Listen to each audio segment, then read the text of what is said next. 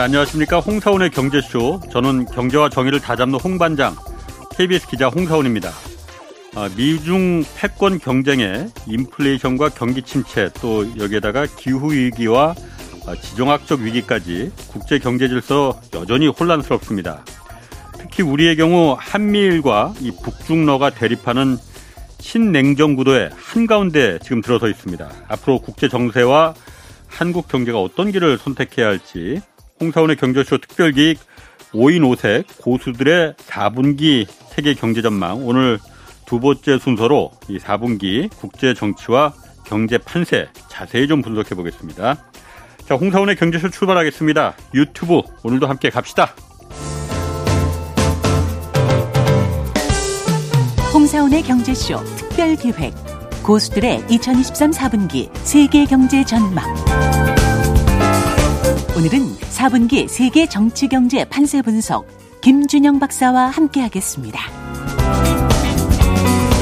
네, 4분기 세계 경제와 정치 어떻게 될지 어, 자세히 분석해 보겠습니다. 국립 외교원장 역임한 외교 전문가시죠. 김준영 한동대학교 국제정치학 교수 나오셨습니다. 안녕하세요. 네, 안녕하십니까. 반갑습니다. 자, 열흘 전에 한미일 정상회담 있었잖아요. 네. 어쨌든 이 이후에 아, 우리가 원하든 원하지 않든 뭐 원하는 바도 있는 것 같은데 정부에서 지금 보면은 북중로와 한미일 간 신냉전 구도 우리가 지금 한가운데 들어가게 됐잖아요. 그리고 이 구도가 점점 더 강화될 것이다. 그러면은 아, 뭐 정치적인 부분도 많이 있겠지만 그런 부분은 이제 저희 프로그램은 어쨌든 경제 프로그램이니까 경제적인 측면에서 우리가 얻는 게 있고 잃는 게 있을 거잖아요. 네. 실과 익, 아, 네. 손. 어떤 걸 우리가 얻을 수 있고 어떤 걸 감수해야 될까요? 잃을 걸? 저는 뭐 지금처럼 원래 그렇지 어. 않습니까? 정치가 경제를 좌우하면 예. 경제적 효율성이나 자유무역 같은 원칙이 깨지잖아요. 예. 그러면 보통 정치 간섭은 경제에 좋지 않다고 얘기한다면 예. 지금 하고 있는 거는 경제 논리하고는 반대로 가는 거죠, 사실. 음, 그렇죠. 예. 예. 저는 우리에게 실익이 별로 없다고 생각합니다. 오히려 예. 어, 지금 정부는 가치라고 얘기하지만 예. 매우 이념적으로 보입니다. 예. 왜냐하면 자유, 뭐 인권, 음. 민주주의가 분명히 우리가 추구해야 되는 가치인데 예. 이 가치를 다른 나라와의 관계에서 강제하거나 배제하면 예. 이거는 아니죠. 그러니까 우리가 추구하는 어. 것과 이런 우리와 좀 다른 배경을 가진 거나 조금 더 우리가 보기에 민주주의 수준이 못하는 국가들하고 안 만나고 적대 관계가 되면 음. 우리는 경제 관계를 하려야 될 국가들이 점점 줄어드는 거잖아요. 예, 예. 사실 미국이나 한국 수준의 민주주의와 인권과 자유를 하는 음. 나라들은 서유럽하고 한 50개 남짓이거든요. 음. 그럼 그것과 그것하고만 우리가 같이 묶여야 예. 되느냐는 예. 단순 논리로 봐도 그런데 예. 좀 문제가 돼요 사실은. 아. 예. 그러면 어쨌든 한미일 이 안보 협의체 또 네. 경제 협의체 이렇게 똘똘 뭉치면 어쨌든 상대는 중국이잖아요. 네네. 그럼 중국을 상대로 했을 때 한미일이 뭉쳤을 때 미국이야 뭐 그렇다 치고 한국하고 일본 중에서 네. 어 중국을 배제했을 때 일본은 사실 그렇게 잃을 게 많지 않거든요. 네. 그렇지만 한국은 그렇지 않지 않습니까? 그렇죠. 맞습니다. 그럼 이 부분을 우리가 그냥 그냥 희생을 감내하는 만큼 손해를 감내하는 만큼 뭔가 요구는 해야 되는 거 아니에요, 그러면은? 사실 일본은 잃어버린 30년 때문에 어. 사실 우리가 보통 말하는 지금에 벌어지는 반도체라든지 배터리라든지 이런 데서 좀 한 발짝 더 뒤로 물러나 있고 경쟁력이 우리보다는 못 하거든요. 예. 그렇게, 그게 하나고 어. 두 번째는 어, 중국과의 지금 말씀하신 건 네. 연관성이나 보합성이라고 그럴 수도 있고요. 네. 이런 것들이 떨어지기 때문에 예. 이거를 정치적 논리에 의해서 끊어버리면 음. 당연히 우리가 가지고 있는 중국과의 우리가 사실 가장 취약한 고리라는 것은 누구나 인정할 수 있습니다. 그렇죠. 네. 이거는 중국이 꼭 보복을 안 해도 사이가 네. 나빠지면 음. 지난번에 요소수 사태처럼 요소 그러니까 그 음. 사드 사드 때 제재와 요소수는 좀 다릅니다. 예. 왜냐하면 사드 때는 미 중국이 고의적으로 우리를 제재하는 측면이 있었지만 음. 요소수는 오히려 어떻게 하다 발생한 우리의 취약점이 그렇죠. 드러났고 오히려 네. 나중엔 중국이 우리를 도와줬거든요. 예, 예. 근데 만약 거꾸로 생각해서 중국이 저는 이 가능성이 많다고 봅니다.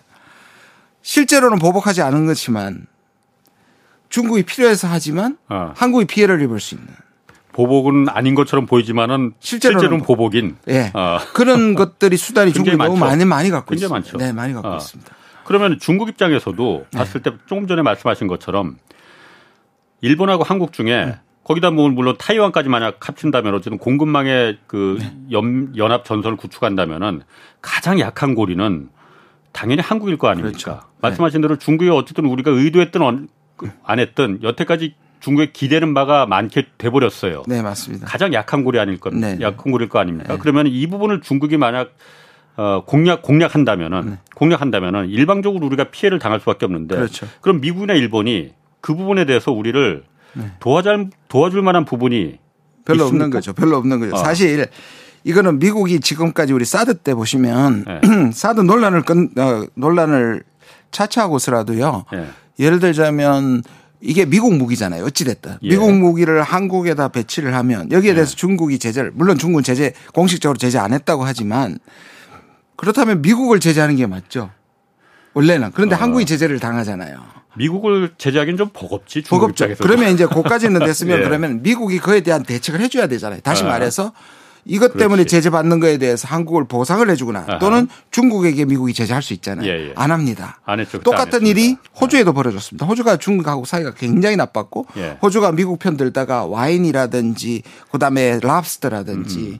석탄이라든지 이런 예. 것에 대해서 중국과 관계가 악화돼서 굉장히 고생할 때도 예. 미국이 안 도와줬습니다. 음. 그러니까 미국은 지금 자기 코가 석자고 음. 과거에 미국의 패권은 여유가 있었기 때문에 실제로 보상도 주면서 벌도 줬단 말이에요. 예. 그러니까 음. 미국에 따라하지 않는 데서 음. 압력도 줬지만 보상을 통해서 자기의 영역을 어. 구축했는데 미국의 지금 역할은 벌을 주는 위주로 바꿨습니다. 바뀌어졌습니다. 그 동맹이라는 게 서로 네. 손해를 볼 손해가 있을 때 도와주고 맞습니다. 이득이 있을 때 나누고 그게 동맹이잖아요. 네. 그러면은 미국 입장에서 그러면은 그렇게 아 우리한테 우리가 예를 들어서 그 공략을 당할 때 네. 우리의 약점을 갖다 중국한테 그 중국이 우리의 약점을 갖다 공략할 때 네. 도와줄 수 없다면은 네. 우리가 굳이 그럼 여기서 얻는 거는 2년밖에 얻는 게 없네요. 그러면 국익과 실리는 그럼 포기를 해야 되는 겁니까? 그러면 그러니까 지금 윤석열 정부 출범할 때부터도 네. 사실 이건 진보나 보수나 꼭 들어가는 게 있습니다. 국익 우선의 실용주의. 어, 그거 당연하죠. 당연 당연한 거죠. 여기에 기본인데 아. 실제로 지금은 가치라든지 자유진영에 네. 한쪽에 올인한다든지. 네. 왜냐하면 일단 작년 지난 한 1년간 반 동안에 그냥 일본하고 미국만 줄창 만난 거잖아요. 어, 중국하고 딱 30분 그냥 인사하듯이 지나친 거고요. 예. 그다음에 중국과 고위급의 무슨 교환이라든지 외교라든지 저는 중국 편을 들라는 게 아니라 어. 중국과의 관계를 관리해야 될 거 아니에요. 예. 그럼 그 관리조차도 지금 존재하지 않는 거잖아요. 북한도 음. 마찬가지예요. 북한에 대해서 우리가 강력한 군비를 갖추고 음. 무기를 확충하고 또 한미일까지 간다고 하더라도 그거는 무기에서 국방력을 올리는 것이고 반대로 리스크를 줄이는 것이 국방입니다. 그러면 네. 리스크를 줄이려면 북한하고 계속 컨택을 하고 뭔가 어. 대화를 추구해야 되는데 예. 한쪽만 하고 있습니다. 어. 이 정부는 진짜 한쪽 날개로만 날아가고 그래서 이념이라는 겁니다.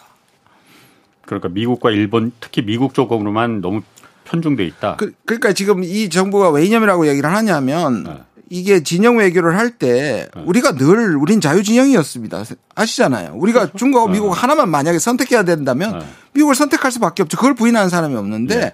선택하는 것하고 예. 다른 쪽하고 적대 관계가 되는 건 다른 거잖아요. 예. 예. 저는 이거를 꼭 그러면 우리가 중국으로 가야 되느냐 이런 질문 자체가 잘못된 거예요. 왜 우리가 한쪽으로만 가야 합니까? 음. 그것은 미국에게 뿌리를 두되 미국과의 관계가 근본이지만 중국도 관리하고 러시아도 관리해야 된다는 거잖아요. 음. 그런데 이쪽으로만 간다는 거죠. 그래서 이게 실용 외교가 아니라 이념 외교다고 제가 계속 주장하는 겁니다. 음. 우리는 그렇게 가고 싶다 하더라도 국제적인 상황이 네. 미중 패권 경쟁이 정말 극에 달아 점점 이제 강도가 심해지고 네. 네. 거기다가 또 러시아와 우크라이나 전쟁까지 터졌습니다. 그러다 보니 우리는 정말 그 실용 위주로 국익 위주로 어느 편도 안 들래. 우리 그냥 네. 양쪽에 다 이제 그뭐 나쁘게 말하면 줄타기고 네네. 좋게 말하면 실용 외교고 하고 싶다 하더라도 국제적인 지정학적인 이제 상황이 네. 그렇게 만들질 않지 않습니까? 어느 한쪽에 줄을 서라고 요구하고 있지 않습니까? 지금 이제 보통 말하는 그 지금의 이제 우리 정부의 노선을 가지고 아. 정당화할 때 제일 많이 쓰는 말이 지금 그렇죠. 뭐 있잖아요. 예, 예. 거기에 대한 두 가지 반론을 제가 제시를 하겠습니다. 네. 하나는 뭐냐면 어 신냉전이 어쩔 수 없다는데 많은 학자들이 반대합니다. 그러니까 음. 신냉전은 우리가 구냉전이 미국과 소련이었지 않습니까? 예. 미국과 소련은 하나를 선택하는 게 아무 문제가 없었습니다. 왜냐? 음. 따로 살았거든요. 음. 동서 진영은 예. 완전히 생활권과 생산권과 공급망이 달랐기 때문에 예. 예. 그렇죠. 선택하고 물론 동서 간의 긴장은 존재했지만 그냥 불편하지 않았어요. 예. 소련하고 우리하고 안 해도 그러나 예. 지금은 중국에게 모든 국가가 얽혀 있잖아요. 우리가 가장 많이 얽혀 있는 국가 중에 하나인데 예. 과연 끊을 수 있느냐의 문제입니다. 그러니까 그래서 많은 사람들이 이것은 신냉전이 아니다. 미국과 미국이 중국의 부상을 억누르기 위한 미국의 담론이 신냉전이지 음. 미국조차도 신냉전이 불가능하다. 왜냐 그 증거로 작년 저작년에 미중 무역이 사상 최고입니다. 물론 그렇습니다. 네. 네. 그러니까 이게 끊을 수 네. 있느냐. 첨단 기술의 반도체 몇 부분은 가능할지 몰라도 네. 미국은 중, 중국에 중독되어 있다. 중국 없이는 미국이 그냥 네. 인플레이션이 몇천 퍼센트 갈 겁니다. 예. 그렇게 하면. 예. 그게 안 된다는 게 첫 번째 반론이고요. 다시 말해서 신냉전이라는 것이 잘못된 세계의 정세를 잃는 거라는 거죠. 예. 그래서 안 나눠지는데 우리가 왜 나눠서 한쪽만 선택하느냐 이거죠. 음. 그러니까 아까 말씀하신 것처럼 어쩔 수 없다는 것은 사실은 그렇게 보이지만 그렇지 않다는 겁니다. 두 번째는 실제로 그렇게 하는 국가가 있습니다. 다르게 보고 하는 국가. 음. 바로 인도입니다. 인도. 인디아는 네.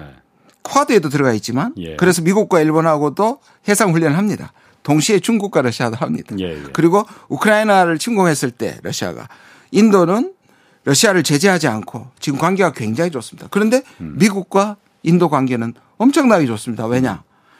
인도는 미국을 대체할 수 있는 최고의 대체품이라고 생각합니다. 인구나 주, 아 죄송합니다. 네. 중국을 음. 미국이 봤을 때 중국을 예. 인구나 생산이나 경제나 음. 그다음에 이 가치까지. 예. 그렇다면 우리도 인도를 벤치마킹 할 필요가 있다는 거죠. 음. 사실은 인도는 중국, 미국의 우방국입니다. 예. 그러나 중국과 러시아를 관리합니다. 그리고 예. 국익이 자기한테 맞을 때는 미국이 싫어하는 정책도 합니다. 예. 근데 인도와 한국을 우리 상황을 일대일로 비교하기엔 좀 무리라고 생각되는 게 네. 말씀하신 대로 인도는 중국을 대체할 수 있는 나라다라는 자, 그 자신들 음. 알잖아 인도도 네. 미국도 그것 때문에 지금 말씀하신 대로 싫어도 인, 인도를 네. 못마땅한 인도의 행태가 양쪽을 다 가는 네. 게 못마땅하더라도 네. 어 받아주는 거잖아요. 네. 한국은 그럴 대체 제가 아니잖아요. 근데 이제 좀, 좀 그래서 강론으로 아. 좀 들어가면 똑같은 방법을 쓸 수는 없다고 생각해요. 예. 지금 말씀하신 것 인도 자체가 또뭐 음.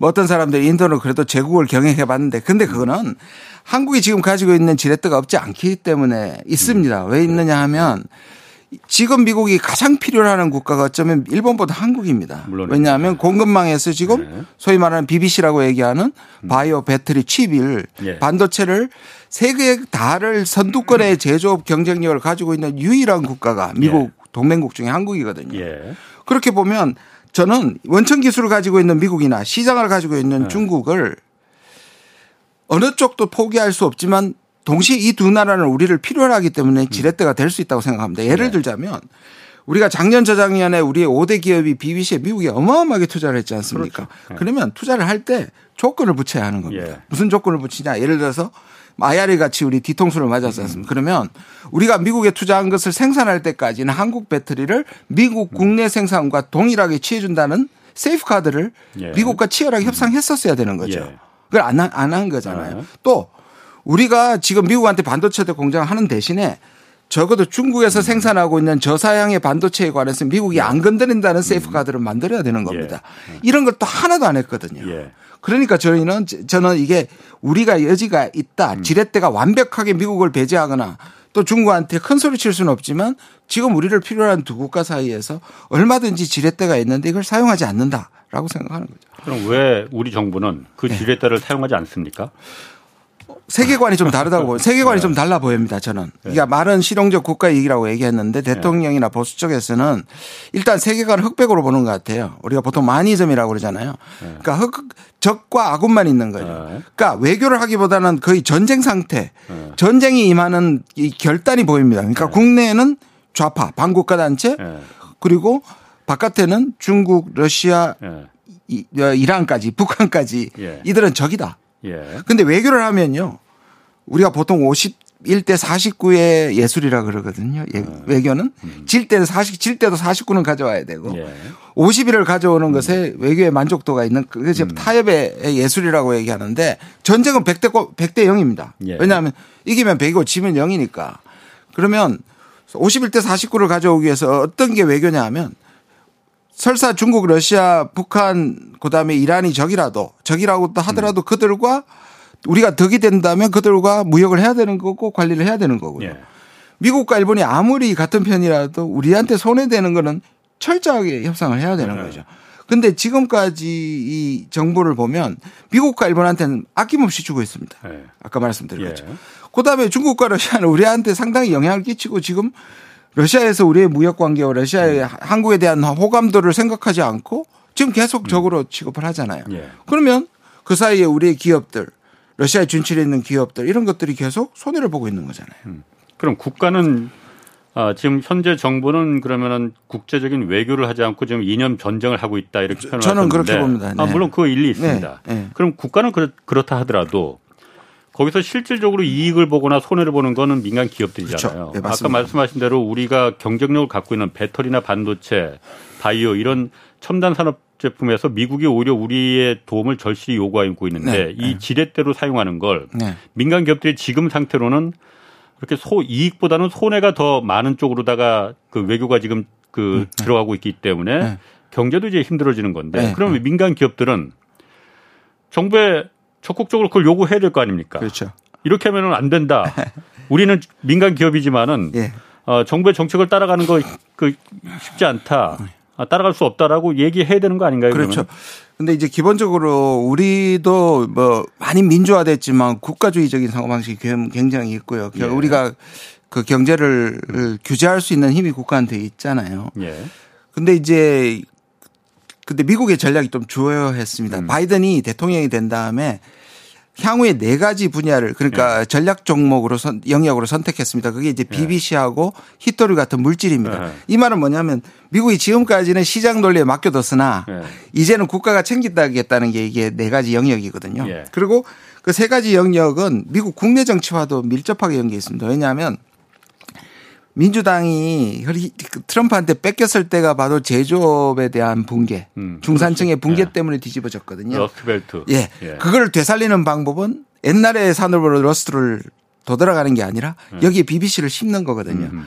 그러면 이 BBC를 심을 수 있는 것은 예. 미국 자체에서 해가지고 시간도 너무 오래 걸리고 그렇죠. 예. 그러니까 한국 투자를 받는 것이었고 예. 그래서 미국이 한 게 뭐냐면 한국 정부를 통하지 않고 바로 기업을 상대로 했습니다. 기억하시면 작년에 바이든이 와서 대통령보다 는 훨씬 만났던 사람들이 우리나라의 5대 기업입니다. 평택 삼성 전자공장을 네. 먼저 찾아갔죠. 네. 어. 그리고 실제로도 계속 바로 컨택을 합니다. 네. 그러면 기업은 어떤 생각이 드냐면 이때 이때 정부가 끼어들어야 합니다. 어. 어. 왜냐하면 각계 격파를 하고 어. 있는데 미국 정부하고 원천 기술을 가지고 있는 미국 정부의 압박을 네. 이걸 어떻게 감당합니까? 그러면 끼어들어서 그렇지, 그렇지. 네. 아까 같이 뭔가 조건을 달고 음. 해주는 일을 해야 써야 되는데 주는 게 있으면 오는 것도 있어야 된다. 그렇죠. 그게 어. 이제 국가 대 국가 협력을 그렇지. 해줘야 되는 거죠. 예. 필터링을 해줘. 왜냐하면 미국은 전략령이라서 예. 미국이 해주잖아요. 예, 예. 미국이 지금 이미 바이든 정부는 미국 기업을 대신해서 해주는 거잖아요. 그렇죠. 그럼 우리도 같이 해줘야 되는 겁니다. 그런데 예. 작년에 우리가 약 천억 달러, 133조를 아무 조건 없이 줬습니다. 음. 그런데 이제 최근에 얘기가 나오는 거죠. 또 예를 들자면 나토에 가가지고 우리 최상목 경제수석이 했던 유명한 말이 있잖아요. 우리나라는 더 이상 중국의 호황에 어. 기대는 시대는 끝났다. 예, 예. 그리고 중국에 있는 우리 주 중국 한국 대사가 우리 기업들 모아서 이제 중국한테 투자하지 말라는 얘기까지 했단 말이에요. 그러면 이제 그래서 최근에 제주 포럼에서 최태원 SK 회장이 우리 중국 없이는 안, 된다고, 안 된다고 얘기하는 말이 이제 이제 나오는 거예요. 예. 그런 것들이 이제 예. 볼멘 소리가 나오기 시작하는 예. 겁니다. 미국을 보시면요. 유리할 때는 가만히 있다가 예를 들어서 마이크론 회사 네. 같은 데서는 중국에 투자하잖아요. 그렇죠. 그렇죠. 그다음에 포드도 우리는 네. 배터리를 못하게 하면서 미국의 네. 포드는 네. CATL하고 네. 하잖아요. 엔비디아는 최근에 AI 칩 이거 어. 규제하면 우리 중국한테 오히려 진다라고 네. 얘기를 하잖아요. 그러니까 워싱턴에 그래서 그 반도체 칩 그 회사들이 다 모여서 네. 한번 데모도 한번 했잖아요. 네. 그래서 그러니까 저는 이 볼멘 소 어. 볼멘 소리가 나와서 정부에 뭔가 어. 각을 세우는 기 전에 아까 말씀드린 것처럼 정부가 정말 이익을 추구한다면 네. 미국과 치열한 협상을 아니면 공조라도 해줘야 되는 거거든요. 그러게 지금 돌아보면은 말씀하시니까 지금 한번 그 과거를 한번 이제 복기를 음. 해보면은 반도체 칩 도 그렇고 IR 인플레이션 감축법도 나왔을 네. 때도 그랬고 미국이 한국 기업들을 갖다 직접적으로 네. 제재 대상으로 전화하고 그랬습니다. 네네. 그러니까 제재 목록에 한국 정부를 갖다가 그 규제를 하고 뭐 이런 게 예. 아니고 조건 예. 아니고 기업들한테 보조금 요거 코끼리 비스켓 줄 테니까 네. 요거 받고 중국에 수출하지 마 네. 그리고 뭐 하지 마 이렇게 했잖아요. 중국 물건 그 소재 쓰지 마 했잖아요. 네. 그러면은 그걸 기업이 미국 정부를 상대할 수 있겠습니까? 그러면 한국 정부가 좀 나서서 야고 좀 너무하네. 우리 그거는 뭐 어쨌든 동맹이니까 들어줄 테니까 그러면은 그거 들어주면 요만큼은 우리가 우리 기업들 망할 수는 없는 거 아니냐. 그럼 이거는 방어를 정부가 할 수 있죠. 충분히. 해외 안에 왜 말도 못했을까? 그러니까 그걸? 우리가 돈을 투자하는 입장이고 미국이 어. 그 돈의 투자가 엄청 필요한 걸 우린 100% 활용하지 못했던 거죠. 예.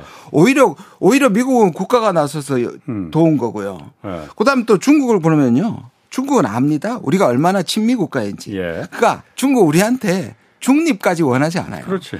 적어도 한국은 미국한테 뭔가를 요구할 수 있는 음. 나라인지를 봅니다. 왜 그게 중요하냐면 나중에 한국이 전혀 중국 편에서 또는 자기의 자율성을 얻는 것을 보면은 음. 이제는 한국이 이용 가치가 없어지잖아요. 예. 그러면 한국에 대해서 기대를 그죠 팽당하는 어. 거죠. 어. 그럼 한국 정부가 좀 늦긴 했지만 네. 지금이라도 지금이라도 요구하면 안 됩니까?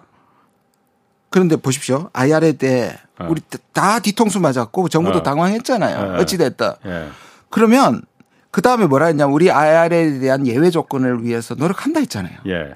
그럼 미국과 협상한다 그랬잖아요. 예. 근데 그 이후에 미국 만나서 한 번도 꺼낸 적이 없습니다. 예. 그래서 오히려 국빈 방문했을 때 미국 기자가 물었어요. 그렇지. 한국한테 그래도 되느냐고. 그렇지. 그때 그랬었죠. 네. 아, LA 타임스 기자가 네. 물어봤어. 물어봤어요. 아. 한국이 이렇게 많은 것들을 기여하는데 아. 우리 미국 뭘 해주냐 했고 아. 우리 기자도 아니고 네. 우리 대통령도 아니고 네. 미국의 기자가 얘기 준단 말이에요. 하긴 그런데 그 IRA 그 얘기가 났으니까 그때 저희도 이제 경제쇼에서도 그 부분을 좀, 어, 좀 다뤘는데 어쨌든 한국하고 미국은 FTA를 체결한 국가잖아요. 네. FTA를 체결한 거는 그러니까. 국가라는 거는 네. 우리는 일본의 자동차나 일본하고 독일은 유럽은 아이 미국과 FTA를 체결한 국가가 아닙니다. 아니죠, 아니죠. 그러니까 한국의 자동차는 전기차는 네. 일본의 전기차나 독일의 전기차하고는 다른 대우를 받을 그렇죠. 권리가 있는 거거든요. 맞습니다. 이걸 갖다 왜 요구를 안 했을까? 아 그리고 7,500불의 보조금이라는 게 WTO의 위반도 어마어마한 어. 위반이잖아요. 예. 근데 미국이 WTO를 죽여버렸잖아요. 음. 예. 트럼프 때 죽여버렸단 말이에요. 예. 그러니까 미국이 지금 보호무역을 하고 있는 거예요. 예. 그러니까 미국의 논리는 뭐냐면 지금까지 이 WTO 자유무역 질서라니까 요 알맹이는 중국이 다 음. 빼먹고 중국이 부상했다. 네. 그럼 미국이 규칙을 바꿔버리는 겁니다. 예. 예. 근데 실제로 그 규칙에 미국 중국만 성장한 게 아니라 우리가 음. 사실 엄청나게 성장했단 말이에요. 그렇죠. 어. 그걸 바꿔버리는 걸 우리가 좋다고 중국 때리기 좋다고 같이 때리면 어떡하라는 거예요. 음. 그리고 미국은 보호무역을 하고 있고. 음. 자 그러면은 지금 와서 그야말로 그 해달라고 요구하는 것도 한국 정부가 요구하는 것도 좀 모양새 좀 빠지고 근데 그렇, 늦은 것 같기도 하고 아니 사실은 그런 의사가 있어야 되잖아요. 그 전에 어렵더라도 한국이 그 생각을 바꿔가지고 이런 네. 의사가 있어야 되잖아요. 예. 없어 보여요. 그걸 어디서 볼 수 있냐면 도청 문제 아직 해결 안 됐잖아요. 아, 대통령실 도청했다. 근데 도청했다는데 정부가 아. 그러면 적어도 국민들한테 우리가 다시 다 조사해 봤다. 아. 실제로는 도청 장치 다 제거했다든지 네. 이제 다 보강했다든지 해야 될 거 아니에요. 네. 그냥 가만히 있어요. 그 말은 도청 속에서 지금 회의한다는 얘기잖아요. 좋은 도청... 뜻으로 했을 거니까. 도청을 좋은 뜻으로 했을 거니까 그냥 미국이 듣고 왔는 데서 아. 한다는 말. 제가 왜 이 말씀을 이 얘기에서 드리냐 하면 네. 우리가 그런 손해를 받는 것에 대한 아파하고 그런 네. 정책을 바꿔서 지금이라도 어렵지만 예. 미국한테 얼굴 붉혀가면서 얘기할 수 있느냐는 거 어. 그게 없다는 거예요. 어. 그러니까 어려운 건 우리가 얘기해가지고 저쪽이 되겠냐 지금 되겠냐라는 것은 그 다음 문제잖아요. 음. 우리 그렇지. 정부의 의사가 먼저 필요한데 어. 제가 보기엔 그것도 없어요. 먼저 아닌 건 아니라고 말할 수 있는 주권 국가가 그 정도는 말을 해줘야 되는데. 어. 그러니까요. 아니 그리고 또 한 가지는 아까 어쨌든 우리가 지렛대로 사용할 만한 우리가 절대적인 그야말로 앞선 능력을 갖고 있는 BBB 뭐 반도체, BBC, 배터, 네. BBC 반, 반도체 뭐 이, 런 네. 기술들이 있잖아요. 산업 네. 분야들이 있잖아요. 이게 그러면은 이번에 한미일 그 경제 협력체에서도 보면은 어 일본과 한국이 동아시아의 경제를 책임져서 대중국 이제 네. 봉쇄 이제 그 연합 전술을 구축한다는 건데 우리가 어쨌든 일본보다는 이런 부분에서 첨단 산업 쪽에서는 네. 어, 물론 일본도 그러니까 소재나 이쪽에서 경쟁력이 그렇죠. 그건 이제 부분적이고 다 가지고 있는 나라는 그러니까 우리밖에 없습니다. 우리가 충분히 그 훨씬 더 목소리를 네. 높일 수 있을 만한 그 여건이잖아요. 네. 근데 안보도 안보 문제도 그렇고 네. 경제 문제도 그렇고 지금 보면은 미국이 생각하는 전략은 겉으로 그냥 드러나 보기에는 일본이 기준이고 한국은 그 아래 보조 sub 네. 어 세트 메뉴를 치면은 햄버거가 일본이고 한국은 프렌치 프라이 뭐 이 정도가 아닌가. 네, 네. 왜 이런 거 이걸 우리가 감내해야 되지?라는 생각이 좀 드는데. 아니 샌드위치면 다행이죠. 이게 아. 지정학적으로 보셔야 하는 거예요. 미국은 아시아에 쓰는 해양 세력이죠. 아메리카 네. 대륙이지만 예. 해양으로만 접근이 가능하잖아요. 예, 예. 그리고 멀잖아요. 예. 중국은 바로 여기 있고. 예. 그게 굉장히 중요한 부분입니다. 그러다 음. 보면 미국이 과거엔 소련이고 지금 중국이잖아요. 예. 그 해양 세력과 대륙 세력의 지정학의 충돌이란 말이에요. 예. 우리는 반도 국가 아닙니까? 예. 그러면 이 반도 국가의 운명은 두 가지 상반된 선택을 할 수가 있습니다. 둘을 연결 물론 로마처럼 음. 강하면 양쪽으로 세계를 정복하겠지만 그거는 예. 차치하고 그럼 우리가 이것을 연결시키는 연결고리를 해가지고 예. 피스메이커가 되느냐. 예. 아니면 한쪽에 선택해서 한쪽을 적대 국가로 하느냐의 기로지 않습니까? 예. 그래서 이전 정부는 이걸 연결시켜 보려고 1대1로와 인도 태평양 전략에서 사실 다 가입하거나 둘 다 해서 어, 하는 정책을 했는데 지금은 예. 인도 태평양 전략을 정해버렸잖아요. 예. 그리고 한미일로 가면 이건 우리가 제일 방패막이 또는 음. 심하게 하면 총알받이가 되는 겁니다. 샌드위치의 프렌치 프라이가 아니고 음. 원래 아베는 한국하고 관계가 나쁘니까 예. 한국을 빼고 아시아 전략을 하려고 했던 것이 쿼드입니다. 쿼드가 아베의 아이디어잖아요. 일본의 아이디어입니다. 예. 그걸 미국이 받아들인 겁니다. 음. 인도 태평양도 아베의 아이디어. 쿼드의 쿼드는 안보 협력 체고 안보 협력체 동맹이고 예. 일본과 인도, 호주, 미국. 그렇죠. 한국을 뺀 겁니다. 예. 그러면 일본의 구상에서 한국을 뺐는데 한국을 버렸는데 미국이 아니다 한국을 지금 불러들인 겁니다. 예. 그런데 일본이 오케이 한 이유는 한국의 철저한 양보와 희생에 의해서 음. 그걸 우리가 다 받아들였기 때문에 이 문제가 해결된 겁니다. 왜? 예. 그게 강제 동원이고 사실 위안부 합의죠. 한일 관계에 예. 우리가 전적으로 양보했잖아요. 그러니까 예. 미국은 NY 그 뉴욕 타임스가 지난번에 있었던 그 캠프 데이비드에서 한마디로 정리한 미국의 외교의 꿈이 이루어졌다. 음. 그렇잖아요. 미국이 멀리 있는데 그렇죠. 가장 믿을 만하고 네. 가장 아시아에서 강한 두 국가가 예. 합쳐서 대륙 세력을 막아주는 네. 건데 우리 입장에서는 바로 제일 앞에 선봉되거나 음. 또는 방패거나 음. 일본의 방패나 미국의 방패거나 더 나쁘게 얘기하면 총알바지가 될 수 있죠. 그럼 경제적인 면에서 이 상황이 앞으로 그러니까 4분기도 그렇고 내년도 그렇고 어 한국 경제와 일본 경제 당연히 일본 경제에 큰 도움이 되겠네요. 도움이 되죠. 어. 사실 지난번에 우리 소재 공격했을 때 네. 우리가 사실 말씀하신 것처럼 일본의 장비나 소재는 일본이 우리보다 낫죠. 예. 근데 그런 부분에서 우리가 상당 부분 국산화를 했잖아요. 예. 근데 이번에는 그 국산화한 것도 다시 돌리고 일본하고 다시 협력하잖아요. 음. 그러니까 이 반도체 구조를 일본하고 다시 짜는 거잖아요. 중국하고 예. 다른 나라하고 음. 짜는 게 아니라 그러면 예. 우리는 약간 뒷걸음 쳐야 되는 겁니다. 음. 음. 계속 나가는 게 아니라 그걸 맞추려면 예. 일본은 도움이 되죠. 음. 세계적으로 예를 들자면 세계 제조업 경쟁력 1위가 독일이거든요. 예. 전 산업에서는. 예. 그러나 반 아까 말한 BBC는 약합니다. 독일도. 음. 독일도 배터리 약하죠. 예. 독일도 반도체 약합니다. 음. 대만은 반도체만 강합니다. 그렇죠. 그러니까 미국으로 봐서는 한국이 근데 우리가 자신할 수 없는 게 뭐냐면 제조업 기술이잖아요. 예. 저는 경제 전문가는 아니지만 원천 기술을 가지고 있는 미국보다 독점적이고 배타적인 권리가 아니란 뜻이에요. 무슨, 무슨 음. 말이냐면 음. 지금의 반짝 제조업 강경쟁력은 예. 10년을 못 넘기 길어야 5년에서 10년을 못 넘긴단 말이에요. 예. 그러면 우리가 지금 최고의 경쟁력을 갖고 있는 음. 건데 이것마저 활용을 못 하고 음. 미국한테 다 내줄 수 있게 되는 거예요. 예. 미국의 상무장관이 반도체법을 통과하는 자리에서 이렇게 얘기했습니다. 향후 5년간 미국이 세계 최고의 반도체 강국이 될 것이라고 얘기를 하거든요.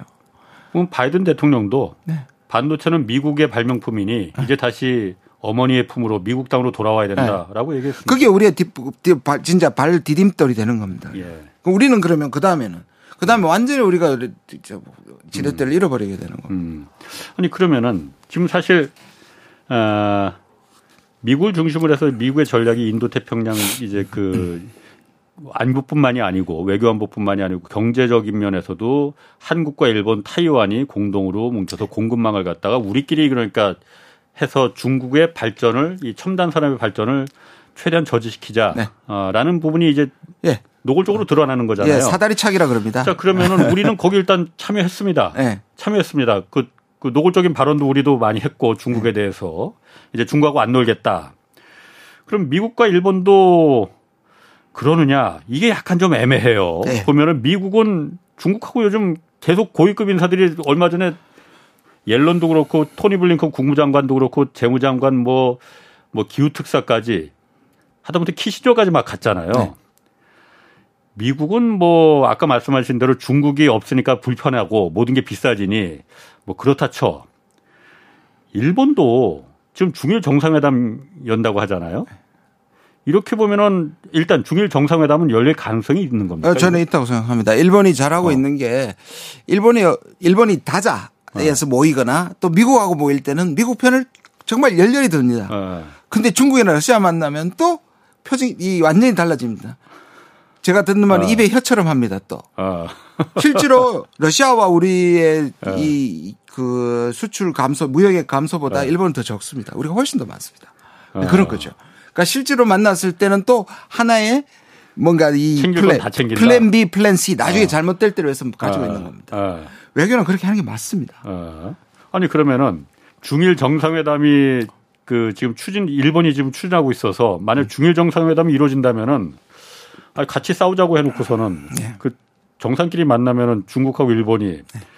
우리 입장에서는 모양이 아주 그림이 아주 안 좋은데 안 좋죠. 예. 그래서 제가 한 몇 개월 전부터 계속 얘기하는 게 미국이 밀어서 우리가 돌격 앞으로 했잖아요. 돌격 예. 가 뒤에 돌아보면 아무도 없는 거예요. 어. 미국도 없고 일본도 없고 예. 그렇게 될 가능성이 있죠. 말씀하신 것처럼 미국은 사실 유럽이 약간 반발해서 생긴 게 디리스킹입니다. 예. 아시다시피 왜냐하면 유럽이 너무 힘들거든요. 아까 말 전부 다 세계가 중국에 중독되어 있는데 하지 말라고 하니까 네. 저도요. 그렇지. 네. 우리가 중국에 30% 이거 의존하고 있는 거 좋은 거는 건강한 건 아닙니다. 근데 네. 돈이 되니까 가는 거잖아요. 예, 예. 그러려면 이거를 풀려면 음. 조건을 바꿔가면서 천천히 예. 충격을 완화하면서 풀어야 되자는 거예요. 예. 예. 근데 지금은 잘라라는 거잖아요. 예. 이런 안보적 이유 때문에 잘라버리면 그 중간에 우리는 경착륙이 되잖아요. 저도 대중 의존도 내리는 게 맞다고 네. 봐요. 그러니까 그걸 잘하는 국가들이 그래도 유럽인 거잖아요. 음, 음. 유럽은 미국대로 속도대로 안 빨려 들어가겠다. 그래서 네. 그, 어, 유럽 위원장인 음. 그 폰델라이언이 그렇게 얘기한 거잖아요. 디리스킹이다. 네. 그건 유럽에서 나오고 미국이 그걸 수용한 거거든요. 그러니까 리스크를 줄이는 거지 단절은 못 하겠다는 뜻이거든요. 네. 그럼 미국도 그걸 받아들여 가지고 블링컨이 중국 가서 한마디를 합니다. 우리는 대만의 독립을 지지하지 않는다. 이거 그렇죠. 대만이 우리 같은 거 되는 겁니다. 대만이 막 얘기했는데 뒤에 미국이 없어지는 거예요. 음, 음. 그럼 미국 대만의 뒤통수를 친 겁니다. 예. 그럼 우리도 음. 만약 나중에 중국하고 사이가 나빠졌을 때 미국은 뒤에서 악수하고 음. 안 되는 거죠. 그러면 거죠. 그러면 우리도 어 그럼 플랜 B 아까 플랜 B라고 말씀하셨는데 일본이 그럼 플랜 B를 지금 다 이렇게 대비하기 위해서 하고 있으면 우리도 좀 준비해야 되는 거 아닙니까? 그러면 당연합니다. 우리도 중국하고 좀 사실 일본은 고위급 회담이 계속 있어요. 외교장관뿐만 아니라 우리나라도 얼마 전에 박진 외교부 장관이 중국 그 네. 외교부장하고 만났지만은 그게 거의 유일한 것 같아요 우리나라. 네, 네. 근데 일본은 그렇지 않지 않습니까? 우리는 왜 아예 그냥 담을 쌓으려고 할까? 그래서 저는 일본이 하는 걸 다 그렇게 아까, 보고 있을 텐데도. 예, 아까 말씀드린 것처럼 일단 세계관 자체가 신냉전을 거의 확정적으로 받아들인 것 같고요. 이거를 모든 게 다 세계관으로 결정되는 가, 치와 자유 아니 저는 두 부류 두 부류가 있다고 생각합니다. 네. 왜냐하면 저는 대통령은 전자라고 보는데요. 네. 대통령은 그런 데 대한 확신, 거의 신념, 전 거의 종교 수준이라고 생각될 정도로 네. 어, 악의 세력을 물리쳐야 되는 게 시대적 사명으로 보는 것 같고 그 악의, 네. 악의 세력이 내부적으로는 뭐 노조라든지 소위 말하는 그, 그 얘기하는 반국가 단체고 네. 어, 대외적으로는 만약 이, 이 국가들 자유, 인권, 네. 민주주의 안 지키는 네. 그는 그러니까 음. 왜냐하면 일관되잖아요. 예. 비자유 진영, 네. 권위주의 진영으로 보는 것 같고요. 그들과는 어떤 타협도 하지 않겠다는 것들을 확신하는 세계를 그렇게 보는 세계관이고요. 대통령은 그렇게 보입니다. 근데 뒤에는 이거를 그렇게만 보지 않고 유리하다. 네. 국내 정치적으로는 이게 오히려 유리하다고 보는 분들이 존재하는 것 같아요. 국내적으로는 음, 중국 왜냐 우리가 반중 감정 반러 반중 반러 감정이 예. 굉장히 높잖아요. 예, 예. 그러니까 한러 관계 한중 관계가 망쳐져도 음. 정부를 욕하기보다는 러시아와 중국을 욕하게 될 것이다. 손해 볼 게 없다고 생각하는 거고요. 국익은 국익은 망가지지만 네. 정치 국내 정치적으로는 유리합니다. 유리하죠. 아, 그러니까 그런 것까지 계산하고요. 외부적으로는 네. 이거는 이렇게 생각하는 것 같습니다. 그래도 우리가 미국 쪽하고 확실히 해야 네. 중국과 러시아가 함부로 우리한테 못 한다는 생각을 하고 있는 것 같습니다. 네.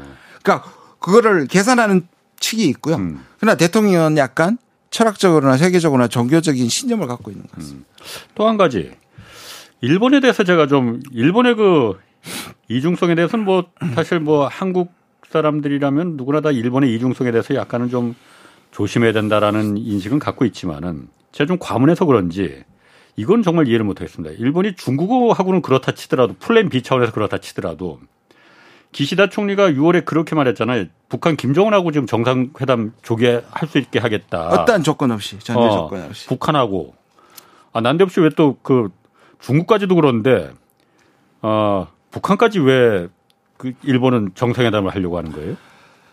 어, 왜냐하면 이게 외교의 기본이기 때문입니다. 때문입니다. 이걸 우리가 감정적으로 보면 일본은 양다리 걸치는 건데 저는 외교는 양다리 걸쳐야 된다고 생각합니다. 왜냐? 아. 플랜 A는 미국이고 플랜 A는 한미일이지만 네. 한쪽으로 일본은 제일 취약한 게 미사일 전력이거든요. 예. 미사일 전력은 공격용 무기로 분류가 됩니다. 음. 다시 말해서 일본은 전력적으로 지금 당장 전쟁을 하면 미사일 전력이 가장 부족합니다. 예. 예. 이제 최근에 미국의 도움에 해가지고 향후 4년간 일본이 이제 공격용 미사일 무기를 확충하기는 결정이 됐는데요. 예. 그것도 사실 문제인데 어찌됐든 북한이 미사일 무서운 겁니다. 예. 그러면 한쪽으로는 대비책으로 한미를 세우지만 음. 다른 쪽으로는 북한하고 협력을 통해 가지고 리스크를 줄여내는 것도 해야죠. 야, 우리한테 쏘지 마 이렇게? 그렇죠. 아니, 그러니까 아, 그런다고 안 쏩니까? 아, 뭐, 안 쏘, 그러더라도 만약에 아. 일본이 가진 무기는 아. 북한이 지금 외화가 부족하잖아요. 예. 결국 아. 국교 수입을 하면 준다는 어. 거거든요. 물론 액수의 차이는 있겠지만. 국교 수립까지도 가능성이 있는 거예요? 그러니까 국회 어, 정상화를 한다고 어. 지금 뭐 이거는 고이즈미 때도 그래서 실제 어, 고이즈미 때가 그랬 전격적으로 갔죠. 지금도 어. 이제 그러니까 그까지는 안 가더라도 네. 관리는 하는 거잖아요. 어. 사실 한국 정부가 북한하고 관리를 해야 되는데 네. 오히려 이, 순, 이 순간에 오히려 북한은 한국하고 끌끌어오니까 일본하고 손잡을 수도 있는 거죠. 그럼 만약 그렇게 손잡 북한하고 일본이 중국도 그런데 북한하고 일본이 손잡으면 우리 입장에서 굉장히 머쓱해질 것 같은데. 그렇죠. 어. 그거 머쓱한데. 음. 어쨌든 그렇게 철저하게 미국이나 일본은 철저하게 실리 위주로 가는데 네. 아, 하여튼 우리는 이념을 이념적이고 앞세우고 국내 정치적 이유 어, 이념을 앞세우고 국익과 실리는 그 다음이다. 네. 아, 그 부분 좀 우리 외교 뿐만이 아니고 경제 정책 결정권자들이 좀 신중하게 좀 생각을 해봤으면 좋을 것 같습니다. 지금 우리 중국하고는 한마디만 해주면 좋아집니다. 중국이 사실 네. 지난번에 우리는 너희들의 적이 아니야. 아닙니다. 그 물론 그 말에 어. 포함되지만 대만입니다, 대만. 대만. 그러니까 그 로이터하고 음. 해서 한중 관계, 한러 관계 얼어붙었잖아요. 예. 그러니까 뭐 불날지도 불조, 불조심해라고 어, 하는 식으로 예. 중국이 반응한 것은 예. 대만 문제거든요. 왜냐하면 우리가 대만 문제를 건드렸거든요. 그렇죠. 근데 미국은 블링컨 갈 때 그렇게 블링컨이 시진핑을 만날 수 있었던 이유는 음. 아까 말씀드린 것처럼 우리는 대만의 독립을 않는다. 지지하자. 근데 우리는 어. 아직도 안 하고 있어요. 어. 왜 우리가 안 합니까 그걸? 자꾸만 하면 그럼 우리가 중국한테 굴복한다고 그러는데요. 네. 아니요. 한중 정상회담, 한중 정상화 30년 예. 전에 할때 예. 기본 조건이 바로 그겁니다. 음. 그러니까 근데 이제 문재인 정부 때 마지막 바이든하고의 그기에서 한미 사이에서 엄청나게 3일간 논의 이 충돌이 있었던 게 있습니다. 경론을 벌인 게 뭐냐? 미국은 우리의 북한에 대한 그 한반도 평화 프로세스를 지지하고 판문점과 싱가포르를 지지한다는 걸 미국이 넣어주는 대신 네. 미국은 한국한테 뭘 요구했느냐 하면 중국에 대한 것을 적시하자. 그래서 아. 대만 문제와 이런 제시하자. 그래서 한국이 고민을 하다가 안 받았지. 타협을 했습니다. 안 받은 건 아니고요. 처음으로 대만 해협의 평화와 안정을 원한다. 음. 이게 중국이 기분 나빠했는데 음. 중국도 똑같은 표현을 하거든요. 예. 이거는 대만 독립보다는 좀 덜 민감하게 조금 예. 순화시킨 겁니다. 예. 그런데 이거를 이번처럼 아예 중국을 위협 세력, 도전 세력 이렇게 얘기하는 끌어올려 버렸거든요. 음. 그리고 무력 을 사용한 현상 변경이라는 게 우리 국민들은 그렇게 네. 얘기합니다. 어, 그게 뭔 틀린 말이냐. 네. 근데 거기는 외교는 맥락이 중요합니다. 네. 미국이 중국을 자극할 때 쓰는 워딩을 그대로 네. 우리 대통령이 가져와서 써서 그렇습니다. 음. 그거는 남중국해와 대만을 가리키는 겁니다. 네. 오히려 그런 부분에서 어 오히려 좀 모호한 얘기를 해주는 것이 예. 나은데 지금은 해버렸단 말이에요. 그러면 예. 미국처럼 우리는 대만의 독립을 지지하지 않는다라고 얘기하면 상당히 풀릴 건데 이 정부는 안 하는 거죠. 음. 안 하는 겁니다. 그게 중국한테 굴복한다고 생각하는 것 같습니다. 그 어쨌든 우리 경제를 위해서도 앞으로 이제 4분기뿐만이 아니고 내년 내후년 이제 앞으로 그걸 위해서라도 음. 미중 간의 패권 경쟁이 이렇게 갈수록 심해지면은 우리 경제에 이게 도움이 될 건 하나도 없을 것 같단 말이에요. 어쨌든 음. 네. 어. 미국은 생각하는 게 따로 있을지 모르지만은 그 교수님이 보시기에 미중 간의 이 패권 경쟁이 어, 단기간에 결판이 날 건지 아니면 장기전으로 갈 건지 네. 어, 저는 장기전으로 갈 것 같은데 예. 교수님 생각은 어떠십니까? 매우 장기적으로 갈 거라고 생각해요. 매우 30년에서 어떤 사람은 250년까지 얘기해요. 앞으로 250년? 아, 그래서 뭐 아, 예. 250년을 어떻게 알겠습니까만 아, 그 정도로 멀리 예. 간다고 얘기하는 예. 전문가들도 존재하는데요. 예. 전 최소한 30년 간다고 봅니다. 아. 그러니까 소위 말하는 탈냉전이 지난 30년이었죠. 한 세대. 예. 적어도 한 세대는 간다. 왜냐하면 중국은 자기 충족적 국가입니다. 그러니까 저는 향후에 30년 동안의 세 가지 시나리오는 불가능하다고 생각합니다. 첫 번째는 미국이 중국을 완전히 꿇어앉힌다. 음. 두 번째 그렇다고 해서 중국이 미국을 추월한다. 저는 그것도 불가능하다고 생각하고요. 세 번째는 미국과 중국이 다시 친해진다. 저는 불가능하다고 생각합니다. 그러면 한 가지 남는 게 딱 있어요. 미국과 중국은 계속 엎치락 뒤치락 하며 이런 갈등 구조를 소모전을 향후 30년간 가져갈 것이다. 라고 생각합니다.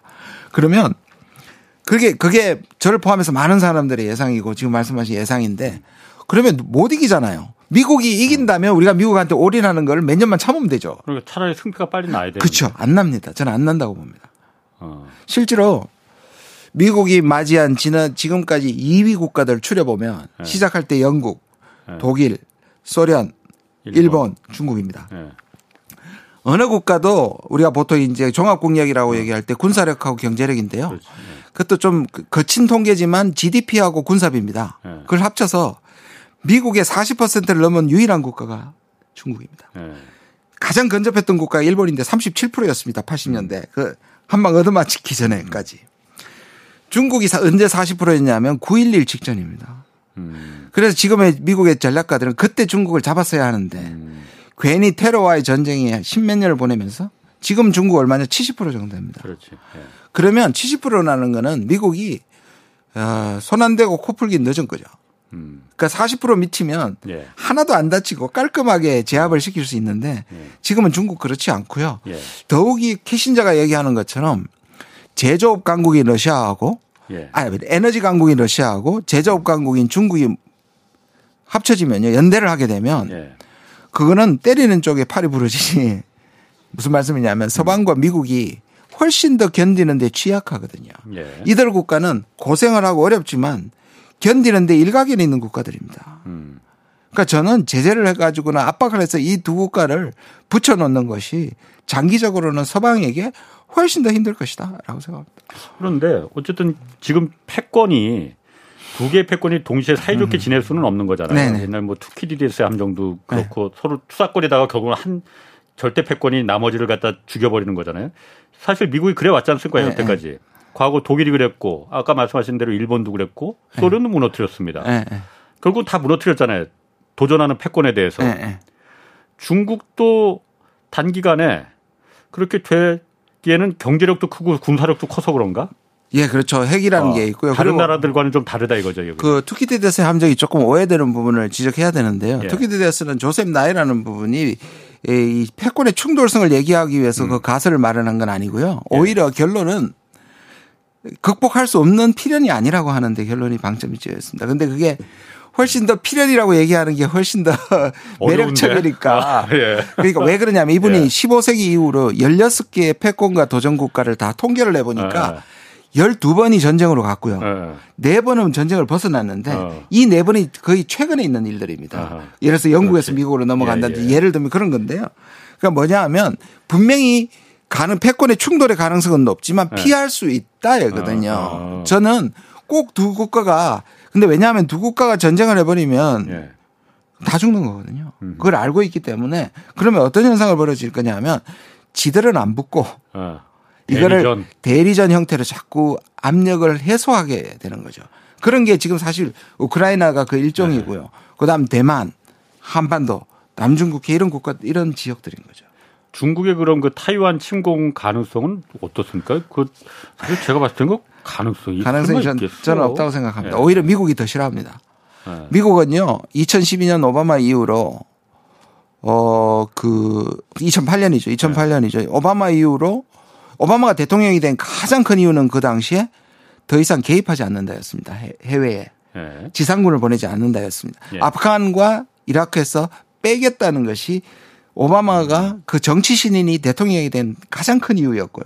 그게 미국이 다 열광했고 이것은 공화당이나 지금까지 음. 2008년부터 약 15년까지 미국은 지상군을 단 한 군데도 보내지 않았습니다. 우크라이나도 안 보내고 안 보내고 무기를 지원하든지 어. 폭격까지 합니다. 예. 미사일을 쏜다든지 어허. 절대로 지상군을 안 보내는 게 미국의 대합의 중입니다. 합의입니다. 어허. 그럼 그건 뭐냐 한반도나 대만에서 일어나면요 인적 개입이 돼버리잖아요. 예. 그거를 미국이 더 못 못 견뎌하는 거예요. 아니 미국이 못 견디는 게 아니고 중국이 그러니까 침공하는 건 중국이잖아요. 그거는 미국이 만든 프레임입니다. 미국이 지금 계속 만드는 프레임이 뭐냐면 중국은 침공할 생각이 없어요. 그러면 중국이 어. 중국이 통일을 얘기를 합니다. 근데 네. 마치 이번에만 하는 것처럼 미국이 프레임을 만드는데 음. 항상 새로운 정권이 맞을 때 그 국가 비전 중에 하나 도면 대만과의 네. 통일입니다. 어.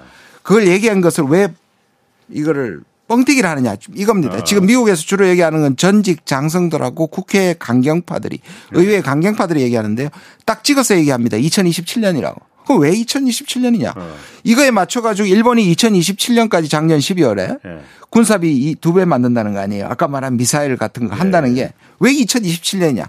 그때가 시진핑의 4연임에 음, 도전하는 음, 해입니다. 예. 그러면 이렇게 미국이 스토리를 짜는 네. 겁니다. 시진핑은 지금 경제가 중국 경제가 계속 음. 급전 직하니까 예. 사연임에 대한 정당화를 하려면 결국 경제를 일으 어, 국가를 건설하는 건 마오쩌둥이고 경제를 일으킨 것은 덩샤오핑이면 시진핑은 통일에 대한 그 주석이 됐다. 음. 이런 것을 예. 하기 예. 때문에 그리고 경제 실패에 대한 것을 단결시키기 음. 위해서 대만을 칠 것이다. 이게 음. 미국이 만든 스토리입니다. 음. 근데 제가 보기에는 뭐 그럴 가능성이 제로는 아니지만 중국도 그럴 여유가 없습니다. 음. 중국도 지금 자기들의 존재론적인 위기감을 느끼고 있기 때문에 그런 것들을 과시해 가지고 중 미국과 전쟁을 하게 되면 어떻게 되는 걸 알기 때문에 지금 이런 거하고 똑같습니다. 지금 우크라이나에서 러시아가 이렇게 얘기하잖아요. 핵전쟁 할 수 있다. 그 말은 뭐냐면 제발 나토하고 미국은 개입하지 말라는 얘기입니다. 그게. 하면 그렇게 갈 수도 있다고 얘기하는 겁니다. 똑같습니다. 러시아가. 미국도 어. 중국도 어, 어. 대만 얘기를 하는 것은 대만에서 붙지 말자는 얘기입니다. 아 오히려 네. 아, 그게 그런 의미로 그러나. 그러나 국내적으로는 아. 활용도가 활용도가 높죠. 그렇죠. 짧게 내년에 미국 대선 치러지잖아요. 네.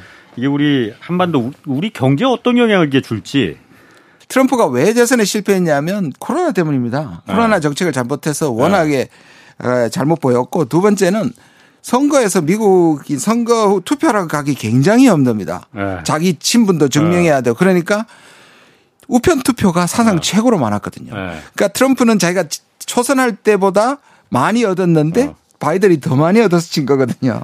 어쨌든 시간이 없어갖고 네, 트럼프가 만약 가능성이 된다면 네. 한국 경제에 이롭습니까 해롭습니까? 모르죠. 이런 것들 저는 오히려 아. 지금의 이념 전선은 오히려 무너지리라고 봅니다. 그거는 그럼 이롭다는 얘기래 그러면. 한반도에서는 이렇게 작용할 수 있는 여지가 있을 수도 있다. 오늘 여기까지 하겠습니다. 아, 예, 예. 김준영 한동대 교수였습니다. 고맙습니다. 네, 감사합니다. 홍사원의 경제쇼였습니다.